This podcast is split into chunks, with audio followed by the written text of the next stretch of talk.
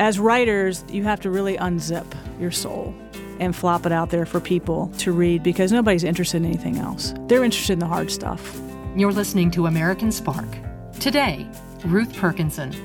And he just put his hands on my shoulders and he said, Just hold on.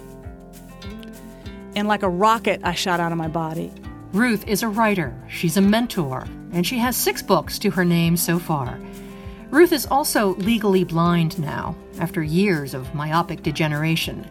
She misses reading her beloved books. She misses driving a car, but here she is, rolling with it. It's who she is. I sat down with Ruth to find out just what sparks her. May Lily, so good to see you. Who's the host of the show? So good to see you. Where, what have you been doing for the last 10 years? Who is the host? Right, but still, I want to know what you've been doing. You look great. Thank you so much. so excited about your latest project.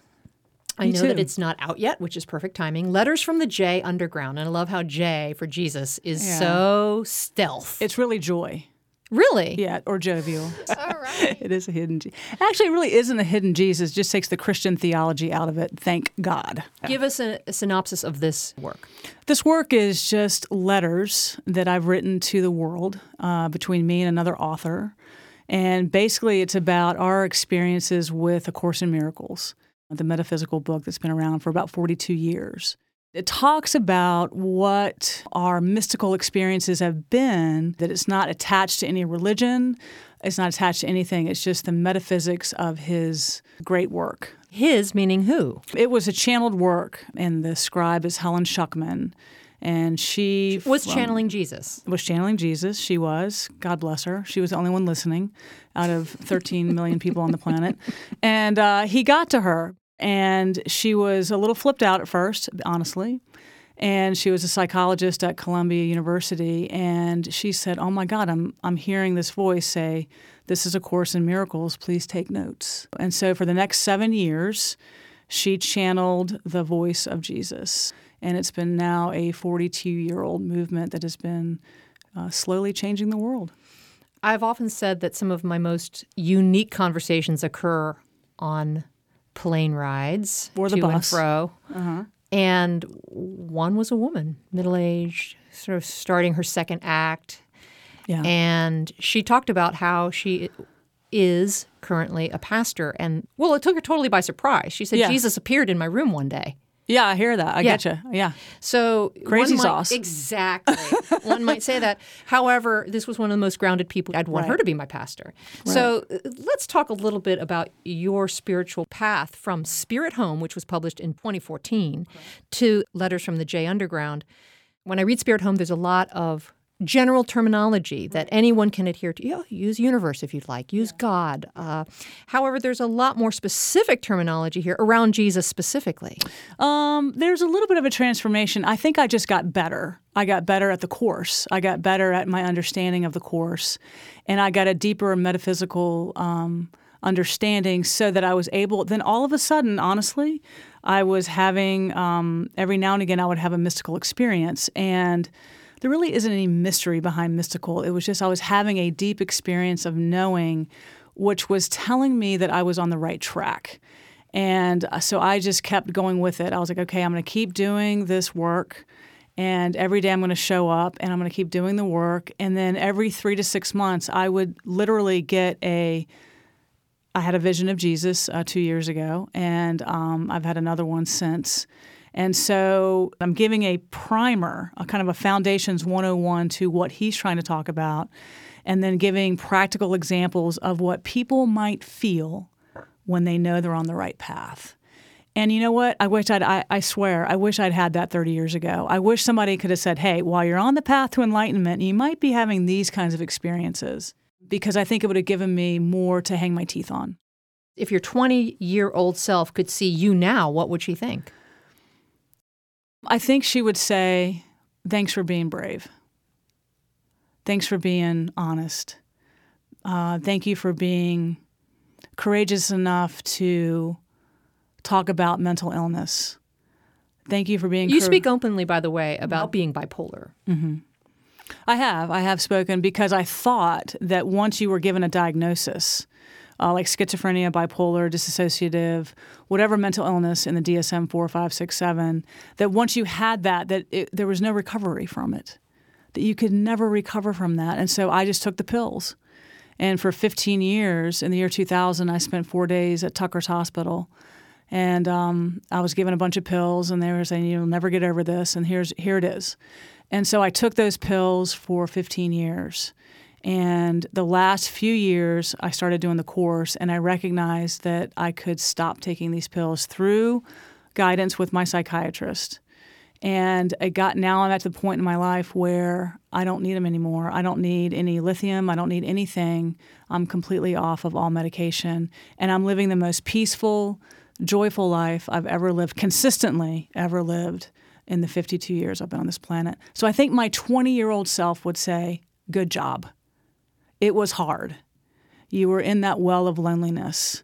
You were down deep and dark. And I've been to those suicide places, but you were able to pull yourself up by the bootstraps. And what do you make of the fact that you're handed this gift at a time when your physical body isn't really agreeing with you? It's not, May Lily. Have you noticed? um, I'm going through a, a, visual impairment now. In a major way, right. you really need a lot of assistance. You can't drive anymore. Mm-hmm. And these are just the hard facts of it. And mm-hmm. yet, life is good for you. Life is good. Life is good. Um, I have a lot of mighty companions. I would say you're one. I would say the people in, in the studio sitting next to us are my mighty companions. And uh, they show me the way. You know, honestly, there have been a few poop emojis along the way. I'm not, this hasn't all been, you know, just, you know, uh, a flowery ride for me. There have been times when I've cried, you know, when I had to give up driving and things like that. But what's happened is I've noticed that with doing the metaphysics, doing the mindful training that I'm doing, I've noticed that I can walk through this life knowing that it's not about physical eyesight, it's about spiritual sight. And I've been gifted here recently in the last three months. I can I feel like I can speak openly about this. Um, I meditate a lot, and now when I meditate, I see when I close my eyes, I see purple and green, uh, just a lovely light like the aurora borealis and I see flecks of light that are just beautiful and in my sort of my third eye area. And now when I open my eyes and when I look at you sitting across in the studio, I see that same purple and green light with my eyes open. And so I see it as a spiritual gift of healing, um, and that it always stays with me. It's always consistent. It's always peaceful, and I can always count on it.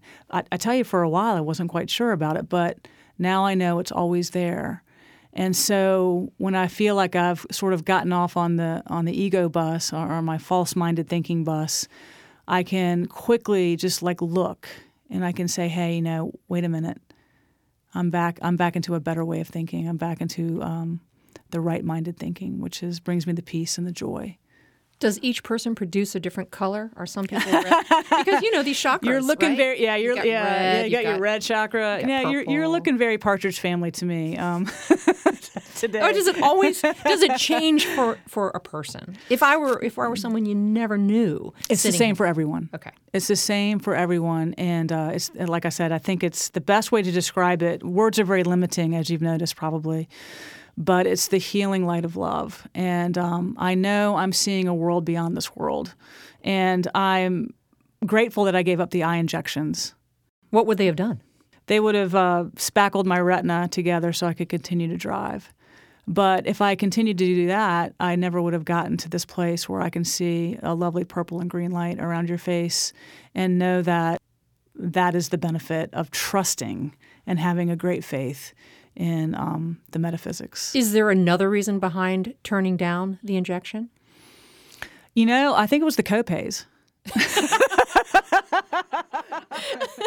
I was, t- I was kind of tired of the copays, um, just the clamps and, and all that, and, and it just really wasn't healing it. It wasn't doing anything for me. So I decided that after the last migraine and after the last Thanksgiving meal I missed with my family, that I decided it wasn't worth it. So I was just going to let my eyes do what they wanted to do.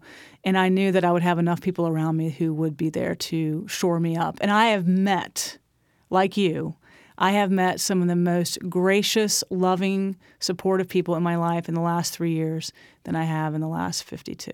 So it, there was a point. And so I just had the faith to trust.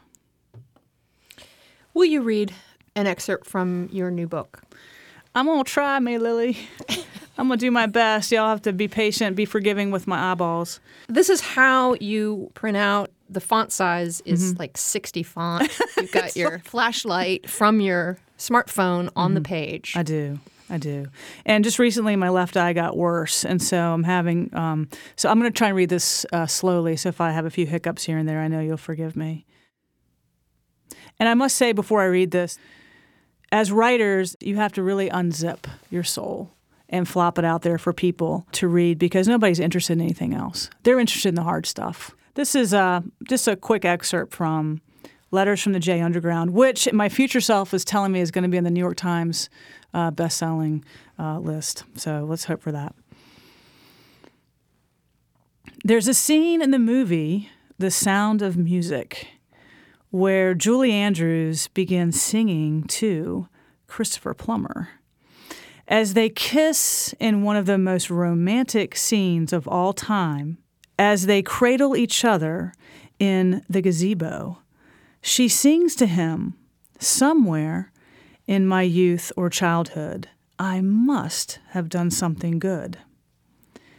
She is reflecting in the lyric in that moment of good. She did something so great, so good, and perfect. Now her payoff is this amazing love she is feeling for her holy love.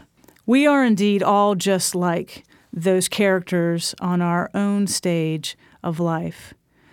We're dreaming of love and joy and utter blessings the family Von Trapp brings it to us, and the entire movie breaks open our hearts. Even though I was brought up Catholic, I never understood Jesus or even thought he was part of my life until I came to the Course, A Course in Miracles. I never understood God or the Bible as I couldn't wrap my brain around any of it. I walked away from it all. I didn't think I could ever have a personal relationship with Jesus or God. But when I started meditating in earnest and praying in earnest and feeling like somewhere in my youth I had done something good, just like Julie Andrews, I began to feel more and more connected with Jay. Then, on the stage of my own life, I had a dream of him, Jay. And now I've come to know I'm part of something I never, ever believed I'd say out loud or even proud. I love him. I love Jesus. I love the Holy Spirit. I love God. God is there now. I am getting it right. So, are you going to share with us what the dream was? Because I want to know what Jesus did and said. And, and if you don't want to share that, that's sort of a to. narrative hook. So you're going to. I can tell you. I okay, mean, if you really want me to, absolutely. I can tell you. Um, so I, you know, it's if it's helpful, um, and it may be. Um, it was a very lucid dream about six o'clock in the morning, and um, I was in a room and it felt very comfortable and easy, and it felt very saintly, if you will, and it felt like there was just um, a, a love feeling in the room. And this man came from behind and he just put his hands on my shoulders and he said, Just hold on. And like a rocket, I shot out of my body. And like a mic drop, the scene dropped. And I was like, Oh, where am I? That was kind of my first thought. And then just very, very ever so gently, I turned and I looked. And then up on a ridge was a figure all dressed in white. And it took me a second, but I went, Jesus. And then the second word out of my mouth was, hurry. hurry. And he walked very slowly down. It took him a couple of minutes. And he got right in front of me and he looked at me and he didn't say a word, but I got the message. And the message was, He's got this. He's got this. He's got this. So much fun. But anyway, I talk more about in that chapter. All right, so how is it that you're not, uh, quote, born again? How is it that you're not with an official church? what, what's going on there? Um, that's a good question. I don't really uh, think I was ever the, uh, the again part. I don't really. I mean, I don't think born again is like it's like putting a label on me.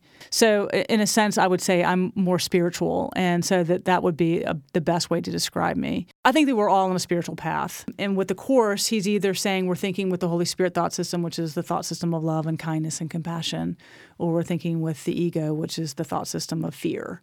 And uh, so, and, and that's kind of what he's trying to tell us is that we need to, in order to get home and to enlighten and all those things that we want to do, we need to think uh, in that way and use those practical applications um, with, God bless them, the family we were born into and the coworkers we work with are such good forgiveness opportunities day to day that we can just just forgive. And it's not really done on a physical level, like a talking level. It's really done, honestly, May Lily, on a mindful level where we pray, we meditate, we get together and we say, hey, we're, we're going to take this guy off the hook. Like he kind of screwed up and he messed up and he just fell down the well. And but we're going to still call him our brother and bring him back up and and uh, put him back on the Partridge Family bus. you, you right. Which is a theme from this podcast. and I love that theme, by the way. For the past two books, you've been writing about this spiritual path. Yes. Prior to that, you wrote a lot of fiction in the LGBT narrative. Mm-hmm. Will you ever get back to fiction again? I think fiction is in my in my wheelhouse. I think I will get back to fiction. Um, I will just it be don't know. message fiction or will it be just fun fiction? They're all messages. Whether it's the car dealer or the rubber salesman or, you know, the guy on the bus, the 37 Chamberlayne bus, it's always there's always a character somewhere that you can run into. So it's all it's all there. What's the greatest achievement of your professional life? You know what? I would take out the word professional and I would say my greatest achievement would be that I get to share how to write a book with somebody who had like for example i just had a lady recently in the last few years it was her literally her 40 year dream to write a book and somehow we got connected and i said i can help you and she did it she got a book out and then now she's like on book four so it's not so much about awards you know, because I've gotten nominated for lambdas, whatever, all that. Nobody remembers that. Nobody even remembers who wins the Super Bowl. But when I look back on my life and I can say I helped that lady in England write her, you know, get her 40 year dream come true, that to me is an achievement. Or if I can pray for somebody who is going through a rough time and feel like I'm helping, um, I think that's a, a, great achievement. So they're they're kind of like all over the map in a sense, but I do feel like um, helping people if if they want to write books, I know I can help them. And I know this for a fact because I showed up randomly at a restaurant one day. It was the middle of the day, lunchtime, and you had a gaggle of women around you who were you, your writing mentees. So you were the literary Jesus, and they were your disciples. it was great. I don't know about that, but I, have I've learned the cra- I've learned something about the craft, and so I know a little bit about writing. But I, I'm still learning, and I'm very gnostic. So I, I learn from others, and I try and teach others. So it's still it's always a learning process. I, it's always till the end of time a learning process. What's your life motto? Come on, get happy. Just forgive and be happy, and that's all we really need to do. And uh, so that would be it. Ruth Perkinson, what a pleasure. Thanks so much. I love you. I think I love you. I'm so afraid of. I'm afraid that I might. La la la la la la la la. Ruth Perkinson and Letters from the J Underground. I'm May Lily Lee, and you're listening to American Spark.